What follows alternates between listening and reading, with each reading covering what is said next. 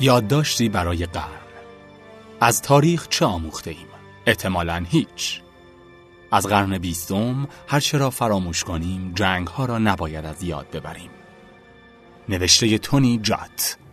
ترجمه محمد غفوری. منبع New York Review of Books گوینده الیاس گرجی.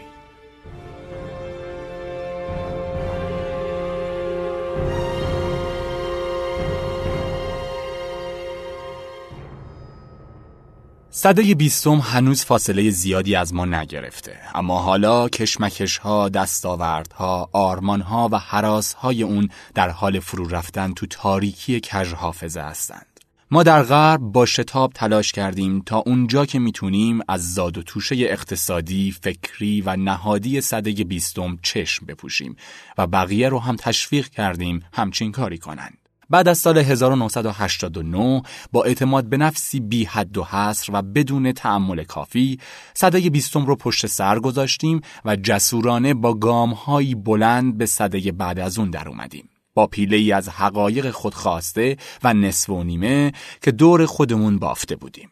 پیروزمندی غرب، پایان تاریخ، لحظه تک قطبی آمریکا، پیشروی ناگزیر جهانی سازی و بازار آزاد. این باور که گذشته ها گذشته و دوران جدید سر رسیده فقط شامل حال جزمیات و نهادهای منسوخ کمونیسم تو روزگار جنگ سرد نمیشه. طی دهه 90 و دوباره بعد از واقعه 11 سپتامبر چندین بار شیف زده شدم چون آدمای این عصر برای نفهمیدن بستر تنگناهای عصر حاضر هم داخل و هم خارج برای گوش نکردن با گوش جان به رهبران خردمندتر دهه های متقدمتر برای تلاش فعالانه در جهت فراموش کردن و نه به یاد آوردن و برای انکار تداوم و ادعای نوبودگی هر جا که از دستشون بر بیاد پافشاری های مفرد به خرج میدن. ما با لجاجت هرچه بیشتر بر این اعتقاد پای فشردیم که گذشته برای آموختن به ما چیز جالب چندانی در چنته نداره. ادعا می کنیم که جهان ما جهانی جدیده و تهدیدها و فرصتهای اون بی سابقه هستند. این شاید مایه شگفتی نباشه. شناخت و فهم گذشته متأخر از تمامی ادوار دیگه دشوارتره. اضافه بر این از سال 1989 جهان دگرگونی های قابل ملاحظه رو از سر گذرونده. همچین دگرگونی هایی همیشه برای کسایی که به یاد دارن اوضاع قبلا چطور بوده آشفته کننده است. در دهه های متعاقب انقلاب فرانسه خیلی از مفسران کهنسالتر بر حلاوت زندگی در رژیم معدوم قبلی حسرت میخوردند. یک قرن بعد یادمانها و خاطرات عصر قبل از جنگ جهانی اول در اروپا عموما تمدنی از دست رفته رو به تصویر میکشیدند و هنوزم به تصویر می‌کشن. تصویر جهانی که پندارهای اون تقریبا به معنای واقعی پاره پاره شده بود. دیگر چنان معصومیتی نخواهد بود. اما یک تفاوتی وجود دارد. معاصران انقلاب فرانسه شاید بر دنیای قبل از انقلاب حسرت خورده باشند اما اونو به فراموشی نسپردند. اونها در طول بیشتر صده 19 هم همچنان دل مشغول آرمانها و معنای تحولاتی بودند که تو سال 1789 آغاز شده بود. مباحثات سیاسی و فلسفی روشنگری هنوز در شعله های آتش انقلاب خاکستر نشده بود. برعکس انقلاب و پیامدهای اون به گونه وسیع به همون روشنگری منتصب می‌شد که حالا هم در نظر دوست و هم در نظر دشمن مثل منبع مورد اجماع آموزه های سیاسی و برنامه های اجتماعی پی گرفته شده در صده بعدی ظهور کرده است. بر همین منوال شکل خاصی که جهان بعد از جنگ باید به خودش می گرفت در همه جا در زیر سایه سنگین تجربه و اندیشه صده 19 هم فهمیده و به چالش کشیده می شد. این در حالی بود که همه بعد از سال 1918 متفق القول بودند که اوضاع دیگه به شکل سابق نمیشه. سنگ بناهای جهان سیاسی در سده بیستم همگی مخلوقات سده نوزدهم بودند. اقتصاد نئوکلاسیک، لیبرالیسم، مارکسیسم و فرزندخونده کمونیستش، انقلاب، بورژوازی و پرولتاریا، امپریالیسم و صنعتی گرایی با این حال حتی اونایی که هم نوا با ویرجینیا ولف معتقد بودند که در دسامبر 1910 یا حدود اون سرشت انسان دگرگون شد و بر اون بودند که تحول فرهنگی پایان قرن در اروپا شرایط داد و ستت فکری رو مطلقا تغییر داده بخش معتنابعی از توان خودشون رو صرف نبردی فرضی با اسلاف خودشون کردند. سایه گذشته بر سر امروز به شدت سنگینی می کرد. برخلاف گذشتگان ما امروز با صدای قبل به گونه سرسری برخورد می کنیم. مسلما یادبود این صده رو همه جا پاس می‌داریم. معابد، کتیبه ها، یادمان های تاریخی و حتی پارک هایی با اهداف تاریخی همگی یادآور همون گذشته هستند. اما اون صده بیستمی که عزم خودمون رو جزم کردیم تا یاد اون رو گرامی بداریم به جوری شگفت تصویری تار و مبهم داره.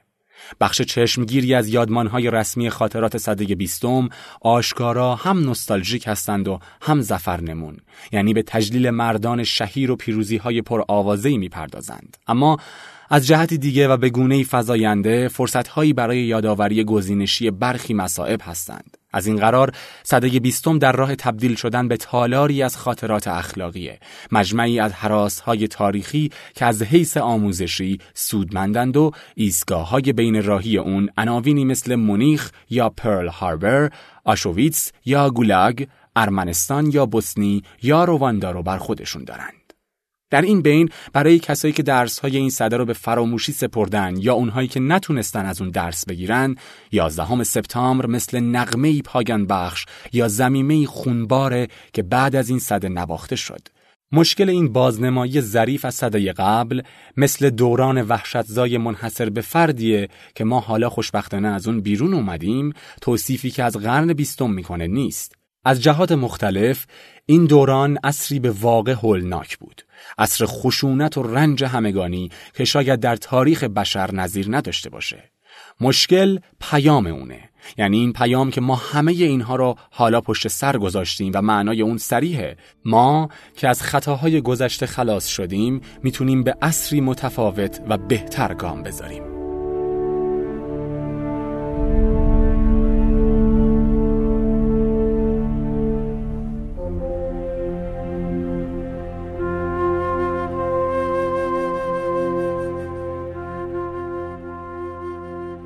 اما این نوع یادمان رسمی فهم و آگاهی ما از گذشته رو ارتقا نمیده بلکه به مسابه جایگزین و بدل اون ایفای نقش می‌کنه. ما به جای آموزش تاریخ به بچه هامون اونها را به دیدن موزه ها و یادبودهای تاریخی می‌بریم. بدتر اون که اونها رو تشویق می‌کنیم گذشته و درس های اون رو بر روی بردار مسائب نیاکانشون درک کنن. از این قرار امروزه تفسیر معمول از گذشته متأخر متشکل از پاره های چندگانه گذشته های مجزاست که هر کدوم از اونها گذشته های یهودی، لهستانی، سرب، ارمنی، آلمانی، آسیایی آمریکایی، ایرلندی، اقلیت های جنسی و غیره هر کدوم نشون قربانی بودگی رو به شیوهی خاص و مسررانه بر پیکرشون دارند. موزایی حاصل از این امر ما رو به گذشته مشترک پیوند نمیده بلکه ما رو از گذشته مشترکمون جدا می‌کنه. روایت های ملی که زمانی در مدرسه تدریس می‌شد هر چقدر هم دارای نقص بودند هر چقدر هم نقطه تمرکز آنها گزینشی و پیامشون ابزاری بود دست کم این امتیاز رو داشتند که ارجاهایی به گذشته رو برای تجربه امروزین ملت فراهم می آوردند تاریخ سنتی اونجور که به چندین و چند نسل از بچه مدرسه ها و دانشجویان تدریس می‌شد از طریق ارجاع گذشته معنایی به اکنون میبخشیدند. اسمها، مکانها، کتیبه ها، ایده ها و اشارات امروز رو میشه در درون روایتی به یاد سپرده شده از دیروز جا داد. با این حال در روزگار ما این روند معکوس شده. حالا گذشته معنای خودش رو فقط از طریق ارجاع به دقدقه های کنونی پرشمار و اغلب متضاد ما به دست میاره. بدون تردید این سرشت گذشته که به گونه ای آزار دهنده بیگانه است تا اندازه ای پیامد شیب تند تغییرات در دوره معاصره.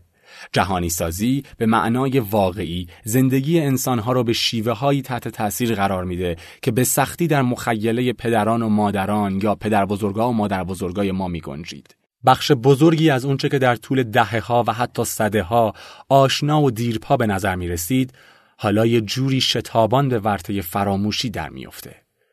انگار که گذشته به واقع کشوری دیگه است. اونها در این کشور کارها را جوری دیگه انجام می‌دادند. گسترش ارتباطات نمونه تمام ایار رو پیش چشم میاره. تا آخرین دهه های صده بیستم اغلب آدمای جهان دسترسی محدودی به اطلاعات داشتند. اما به یمن آموزش در سطح ملی، رادیو و تلویزیون تحت نظارت دولت و فرهنگ چاپی مشترک، مردمان در درون یک دولت، ملت یا اجتماع همگی این امکان رو پیدا کردند که از امور یکسان زیادی مطلع بشن. امروز این ماجرا برعکس شده. بیشتر مردمان جهان بیرون از منطقه جنوب صحرای آفریقا به مقادیر بیکرانی از داده ها دسترسی دارند. اما در غیاب هر جور فرهنگ مشترکی که فراتر از گروهی کوچیک از نخبگان وجود داشته باشه و حتی در بین اونها هم همیشه وجود نداره اطلاعات و ایده های پاره پاره که مردم انتخاب می‌کنن یا باش مواجه میشن تحت سیطره مجموعه متنوعی از سلایق، امیال و منافع قرار داره در گذر سالیان هر یک از ما مشترکات کمتری با جهانهای به سرعت رو به تکثیر معاصران خودمون داریم. جهان پیشینیانمون که جای خود داره. همه اینها قطعا حقیقت داره و حاوی دلالت‌های آزاردهنده‌ای برای حکمرانی دموکراتیک در آینده است. با این حال تغییرات براشوبنده حتی دگرگونی‌های جهانی به خودی خود بی سابقه نیست. جهانی سازی اقتصادی در اواخر سده 19 هم کمتر از این آشوبناک نبود. جز اینکه تعدادی بسیار کم از مردمان پیامدهای اون رو در همون اول احساس و درک می کردند. اون چه درباره عصر کنونی دگرگونی ها اهمیت داره اینه که چقدر سهلنگارانه نه فقط کرد و کارهای گذشته رو بلکه نفس خاطری اون رو هم فرو گذاشتیم. جهانی که به تازگی پشت سر گذاشتیم حالا نصف و نیمه تو ذهنمون باقی مونده. پس چیه اون چیزی که ما در شتاب خودمون برای پشت سر گذاشتن صده بیستم گم کردیم؟ دست کم در آمریکا معنای جنگ رو فراموش کردیم. این دلیلی داره. در بیشتر اروپای قاره‌ای، آسیا و آفریقا صده بیستم به مسابه چرخه از جنگ ها تجربه شد. در صده قبل جنگ حاکی از تهاجم، اشغال، آوارگی، محرومیت، نابودی و کشتار جمعی بود. کشورهایی که در جنگ می باختند اغلب جمعیت، قلمرو، منابع، امنیت و استقلال خودشون رو هم می باختند. اما حتی اون کشورهایی که ظاهر پیروز از کار در می اومدند تجربیاتی مشابه هم داشتند و معمولا جنگ رو همون جور به خاطر می آوردن که بازنده های اون به خاطر می آوردند. ایتالیای بعد از جنگ جهانی اول، چین بعد از جنگ جهانی دوم و فرانسه بعد از هر دو جنگ نمونه های گویایی هستند.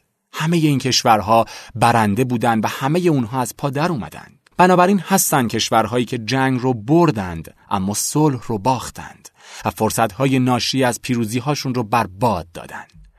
متفقین غربی در ورسای و اسرائیل در دهه های بعد پیروزیشون در 1967 هنوز هم گویاترین نمونه های این امر هستند. اضافه بر همه اینها جنگ در صده بیستم به کرات به معنای جنگ داخلی بود جنگی که اغلب تحت لوای اشغال یا آزادسازی صورت می گرفت جنگ داخلی نقشی چشمگیر در پاکسازی قومی گسترده ایفا می کرد و موجب جابجایی های جمعیت در صده بیستم از هندوستان و ترکیه تا اسپانیا و یوگسلاوی می شد. جنگ داخلی مثل اشغال خارجی یکی از خاطره های مشترک هولناک در صد سال گذشته است. در بسیاری از کشورها پشت سر گذاشتن گذشته یعنی توافق بر سر به محاق بردن یا فراموشی یا انکار خاطره متأخر ستیز خانمانسوز و خشونت بین گروهی یکی از اهداف عمده دولت‌های بعد از جنگ بود کاری که گاهی محقق می‌شد و گاهی بیش از حد حاصل می‌شد.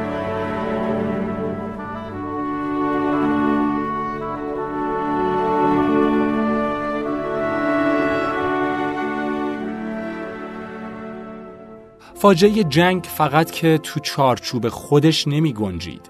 جنگ پدیده های وحشتناکی رو به دنبال خودش میاره. جنگ جهانی اول منتهی شد به نظامی سازی بی سابقه جامعه، پرستش خشونت و نوعی آین تقدیس مرده ها که خیلی بیشتر از خود جنگ دوام آورد و مسیر رو برای فاجعه های سیاسی بعد از خودش هموار کرد. دولتها و جوامعی که در طی جنگ جهانی دوم یا بعد از اون به دست هیتلر یا استالین یا متوالیاً توسط هر دوی اونها تسخیر شدند نه تنها اشغال و استثمار رو تجربه کردند بلکه شاهد تباهی و فساد قوانین و هنجارهای جامعه مدنی هم بودند. ساختارهای اصلی حیات متمدنانه از میان رفت یا عظمتی شیطانی پیدا کرد. ترتیبات، قوانین، آموزگاران، پلیس ها و قضات. خود دولت نه تنها به حفظ امنیت نمی پرداخت بلکه تبدیل به منبع اصلی ناامنی شد. رابطه و اعتماد متقابل چه در بین همسایه ها و چه همکاران جامعه یا رهبران از هم فرو پاشید. رفتاری که در شرایط متعارف نابهنجار محسوب می‌شد نه تنها تبدیل به رفتارهایی بهنجار شدند بلکه گاهی تنها راه برای نجات خانواده و خود بودند. رفتارهایی مثل دزدی عدم صداقت ریاکاری بیتفاوتی در برابر بدبختی دیگران و بهرهجویی فرصت طلبانه از مصائب اونها. ترسی همگیر نارضایتی یا مخالفت رو در نطفه خفه می کرد در یک کلام جنگ رفتاری رو ترویج کرد که در دوران صلح غیر قابل تصور و معیوب به شمار می اومد. این جنگ نه نجات پرستی یا ستیز قومی یا غیرت مذهبی که به قصاوت منتهی میشه جنگ جنگ تمام ایار پیش شرط اصلی تبهکاری جمعی در عصر مدرن بوده نخستین اشکال اولیه اردوگاه های زندانیان رو بریتانیایی ها در دوران جنگ بوئر در سالهای 1899 تا 1902 برپا کردند. بدون جنگ جهانی اول هیچ وقت نسل کشی ارامنه رخ نمی‌داد و خیلی نامحتمل بود که کمونیسم یا فاشیسم بتونن اختیار دولت‌های مدرن رو در دست بگیرند. بدون جنگ جهانی دوم هیچ هولوکاستی در کار نمی بود. اگه کامبوج به جد در جنگ ویتنام درگیر نمی‌شد، هیچ وقت نامی از پلپوت نمیشنیدیم. البته درباره تأثیرات خورد کننده جنگ بر روی خود سربازان معمولی هم مستندات بسیار زیادی موجوده.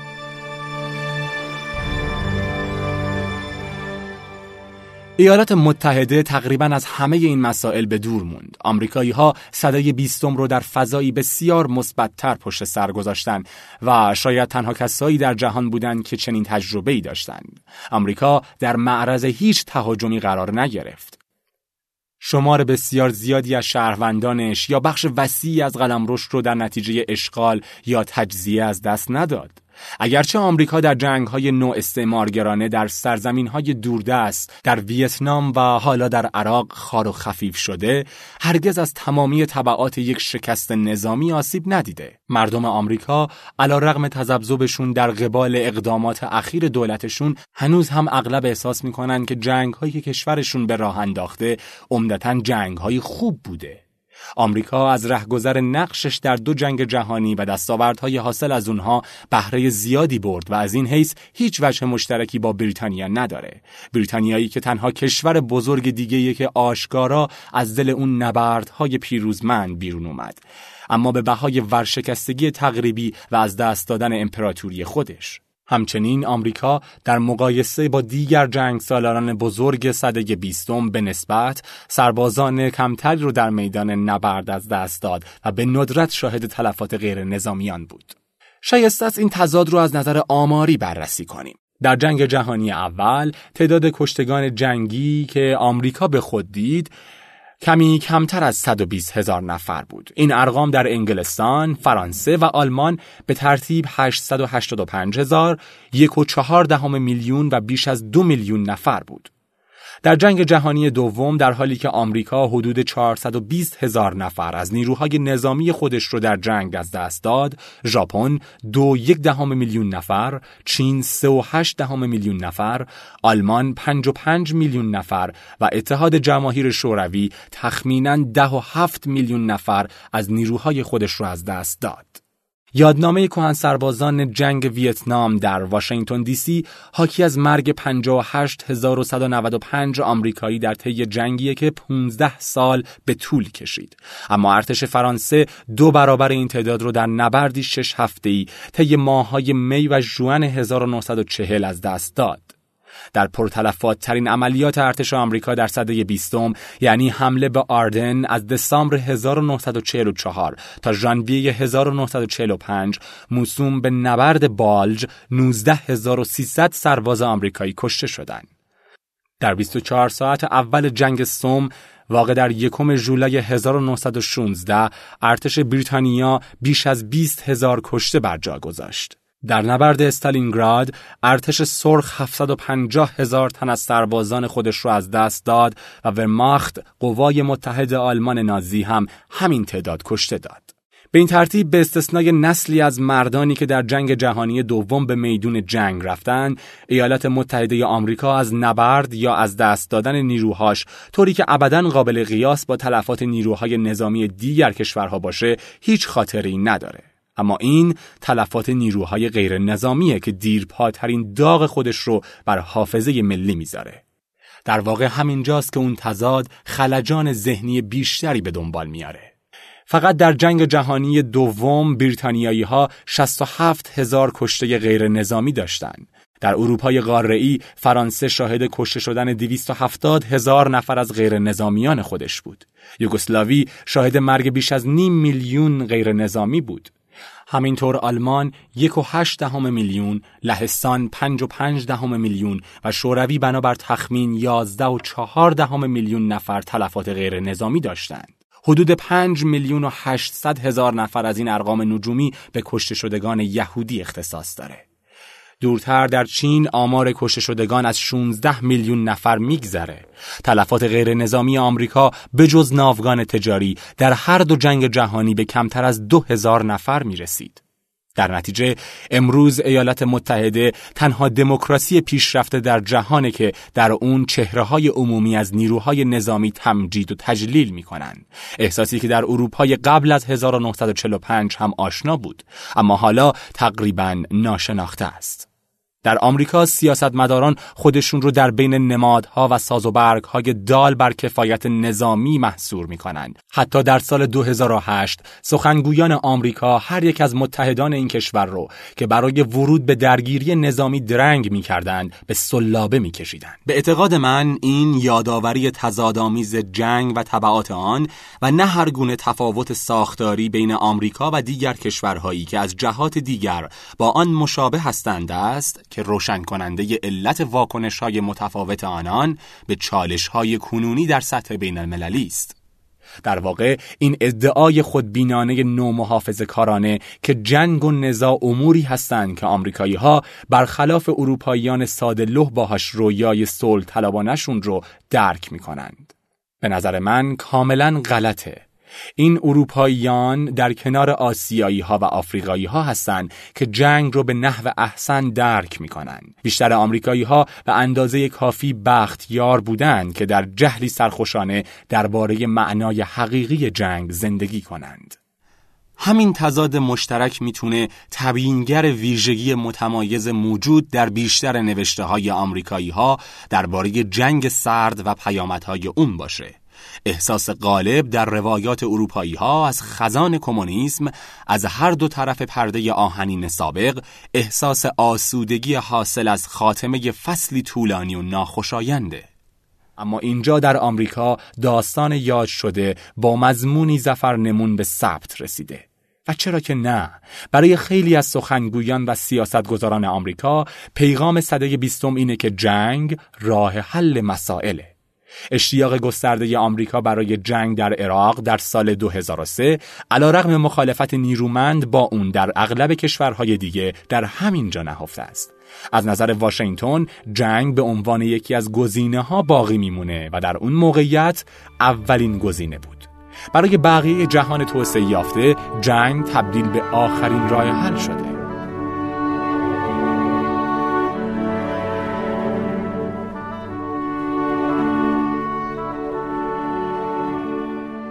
قفلت از تاریخ صده بیستم صرفاً به بروز اشتیاقی ندامتبار برای جنگ مسلحانه نمی انجامه.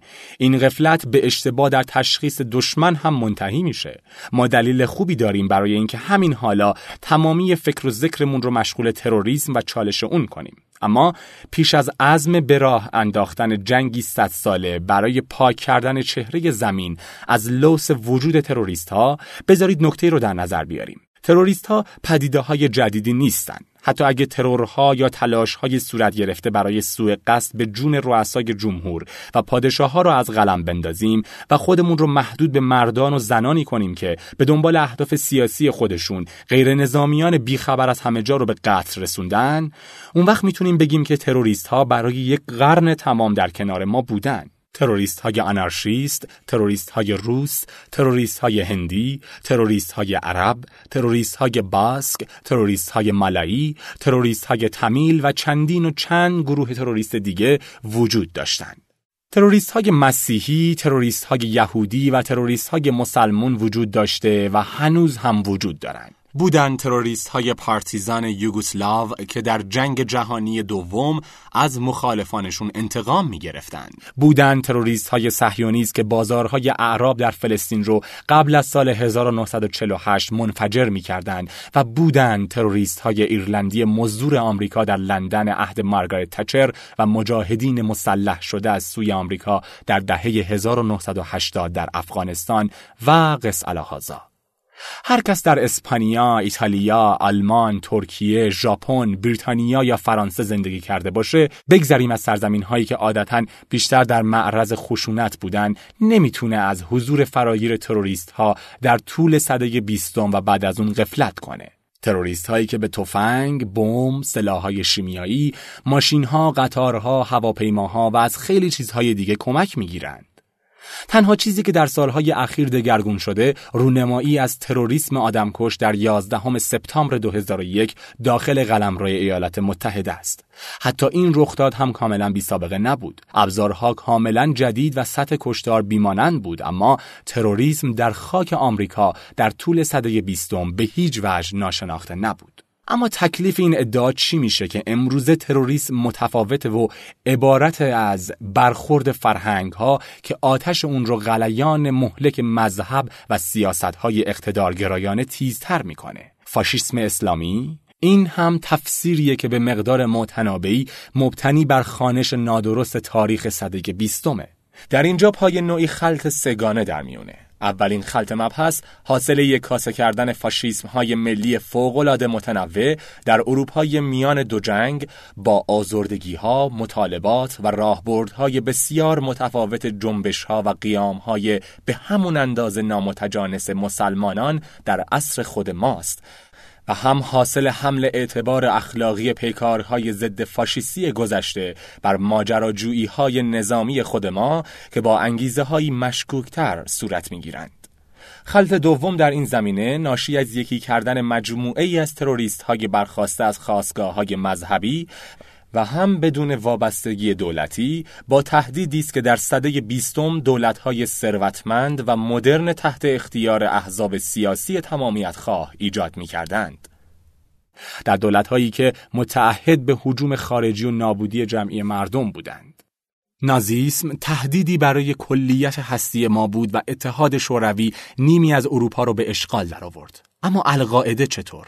مقایسه اینها با هم مایه وهن شعور آدمیه چه برسه به خاطره کسایی که با دیکتاتورها مبارزه می‌کردند حتی اونها که مدعی وجود چنین شباهت هایی هستند به نظر نمی‌رسه که به این ادعای خودشون باور داشته باشند. گذشته از همه اینها اگه اسامه بن لادن واقعا با هیتلر یا استالین قابل مقایسه بود آیا ما واقعا پاسخ 11 سپتامبر رو با حمله به بغداد می‌دادیم؟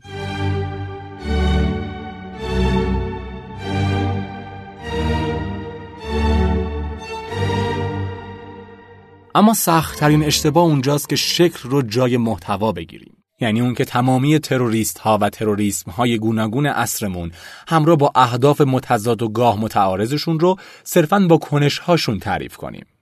این تقریبا به این شکل میمونه که کسی بریگادهای سرخ ایتالیایی، دار و دسته بادر ماینهوف در آلمان، ارتش جمهوری خواه ایرلند، سازمان اتا در باسک، جدایی طلبان یورا در سوئیس و جبهه ملی آزادی بخش کورس رو با هم یک کاسه کنه. تفاوتهاشون رو به بهانه بی اهمیت بودن نادیده بگیره و این ملغمه حاصل از درهمامیزی مسئله سازان ایدولوژیک، بمباندازان و جنایتکاران سیاسی رو افرادگرایی اروپایی یا شاید هم فاشیسم مسیحی بنامه. و اون وقت جنگی بی امان، مسلحانه و بی سرانجام رو علیه اون به راه بندازه. این انتظاع دشمنها و تهدیدها از بافت خودشون این ساده انگاری که ما در گوش خودمون خوندیم تا باور کنیم که درگیر جنگی هستیم با فاشیست های مسلمون و افرادگرایانی از فرهنگ بیگانه که در اسلامستانی دور از ما ساکنند و از ما به خاطر اونچه که هستیم نفرت دارن و به دنبال نابودی شیوه زندگی ما هستن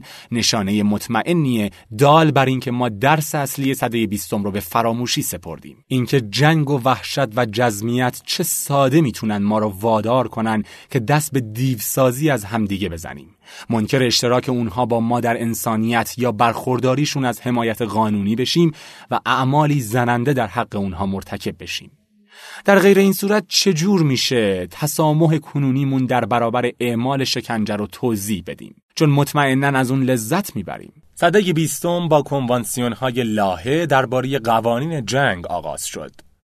حالا در سال 2008 قرن 21 بازداشتگاه گوانتانامو رو در کارنامه خودش داره. اینجا و در زندانهای دیگه ایالات متحده روزانه دست به شکنجه تروریست ها یا مزنونین به اعمال تروریستی می‌زنه. البته برای این امر هم پیش نمونه قرن بیستمی وجود داره و فقط به دیکتاتورها منحصر نمیشه. بریتانیایی ها تروریست ها رو در مستعمره های شرق آفریقا تا دهه 1950 شکنجه می‌کردند. فرانسوی ها تروریست های الجزایری رو در جنگ کثیف برای فرانسوی نگه داشتن الجزایر شکنجه می‌کردند. در اوج جنگ الجزایر ریمون آرون دو جستار تأثیرگذار رو به نگارش درآورد و فرانسه رو به خروج از الجزایر و گردن نهادن به استقلال اون ترغیب کرد. اون تاکید می‌کرد که این جنگی است بیهوده که فرانسه نمی‌تونه درش پیروز بشه. چند سال بعد از آرون پرسیدن که چرا هنگام مخالفت با سلطه فرانسه بر الجزایر او صدای خودش رو برای همنوایی با مخالفان توسل به شکنجه در الجزایر بلند نکرد. آرون پاسخ داد آخه اگه مخالفت خودم رو با شکنجه اعلام می کردم چه حاصلی داشت؟ من هرگز کسی رو ندیدم که طرفدار شکنجه کردن باشه. اما زمانه عوض شده. امروزه در امریکا خیلی از مردم محترم و اندیشمند هستند که طرفدار شکنجن البته شکنجه‌ای که در شرایط مقتضی و در حق کسانی صورت می‌گیره که سزاوار اون هستند پروفسور آلن درشویتس از دانشکده حقوق هاروارد می نویسه تحلیل ساده هزینه فایده درباره بهرهگیری از این نوع شکنجه غیر کشنده برای دستیابی به اطلاعات حساس از زندانی ها اون رو اجتناب ناپذیر می‌کنه. پروفسور جین بتیکلشتاین از دانشکده علوم دینی دانشگاه شیکاگو اذعان می‌کنه که شکنجه همچنان چیزی وحشتناک باقی میمونه و به طور کلی ممنوعه. اما هنگام استنتاق زندانیان در شرایطی که درگیر جنگی مرگبار و پرمخاطره با دشمنانی هستیم که هیچ حد و مرزی نمی‌شناسند لحظاتی وجود داره که این قانون رو میشه زیر پا گذاشت. این اظهار نظرهای موهش رو سناتور نیویورک چارلز شومر که دموکرات هم هست تکرار می‌کنه. کسی که در یکی از جلسات استماع سنا که در سال 2004 برگزار شد ادعا کرد که احتمالا افراد کمی در این اتاق یا در آمریکا هستند که خواهند گفت هرگز نباید به شکنجه متوسل شد. قطعا آنتونی نسکالیا یکی از غزات دیوان عالی از این دست افراد نیست. کسی که در فوریه 2008 در شبکه چهار رادیو بی بی سی اظهار کرد که چرنده اگه بگیم که شما نمی‌تونید شکنجه کنید.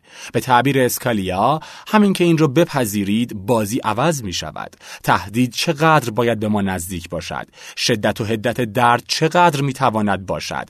من فکر نمی کنم که اینها اصلا پرسش های ساده ای باشند. اما مطمئنا می‌دانم که نمی توانید بیایید و با اعتماد به نفس و رضایت خاطری در حد علا بگویید اوه این شکنجه است و بنابراین چیز خوبی نیست. اما دقیقا همین ادعا که این شکنجه است و بنابراین چیز خوبی نیست است که تا همین اواخر وجه ممیز دموکراسی ها از دیکتاتوری ها بود.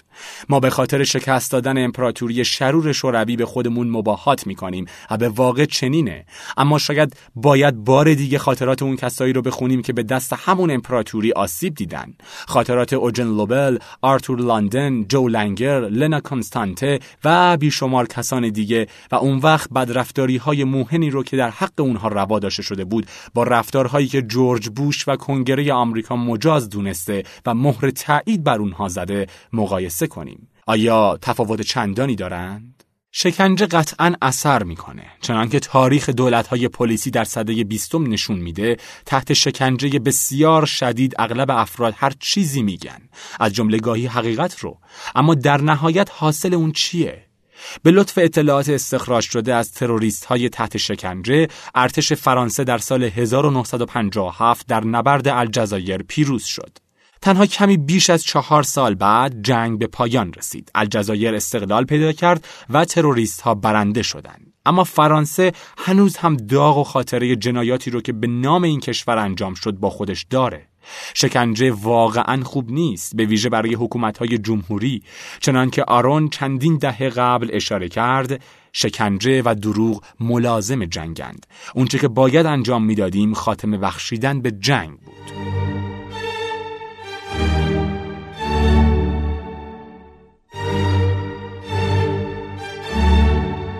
ما در حال رفتن به قهقرا هستیم. تمایزات سفسط بازانه‌ای که امروزه در جنگ خود ما بر ضد ترور برقرار می کنیم تمایزات جدیدی نیستند تمایز بین حکومت قانون و شرایط استثنایی بین شهروندان که برخوردار از حقوق و حمایت قانونی هستند و ناشهروندانی که هر کاری میشه در حقشون کرد بین افراد عادی و تروریست ها و بین ما و اونها. صده بیستم شاهد احضار همه اونها بود. اینها عینا همون تمایزاتی هستند که مجوز بدترین اعمال خوفناک گذشته متأخر را صادر کردند. اردوگاه های زندانی ها نفی بلد شکنجه و قتل جنایت هایی که ما رو وامی دارن تا با خودمون نجوا کنیم که دوباره هرگز. بنابراین چیزی که فکر می‌کنیم از گذشته آموختیم دقیقا چیه؟ آین خود محق بین خاطره و یادبودهای ما چه فایده می‌تونه داشته باشه؟ اگه ایالات متحده بتونه اردوگاه خاص خودش رو بسازه و مردم رو اونجا شکنجه کنه. به نظر من به جای گریز از خاطره صده بیستم باید به عقب برگردیم و دقیق تر بهش نگاه کنیم. ما باید دوباره یا شاید برای اولین بار یاد بگیریم که چگونه جنگ هم برنده ها و هم بازنده ها رو به مرتبه توحش و پستی در میافکنه و چه بر سرمون میاد؟ اون وقته که بعد از به راه انداختن لاقیدانه و ناموجه جنگ ترغیب میشیم تا دشمنانمون رو در معرض بزرگنمایی یا دیوسازی قرار بدیم تا استمرار پایان ناپذیر همون جنگ رو موجه کنیم. شاید حالا بتونیم این پرسش رو پیش روی رهبران بلند پروازمون بذاریم. پدر یا شاید هم مادر برای جلوگیری از جنگ چه می‌کنی؟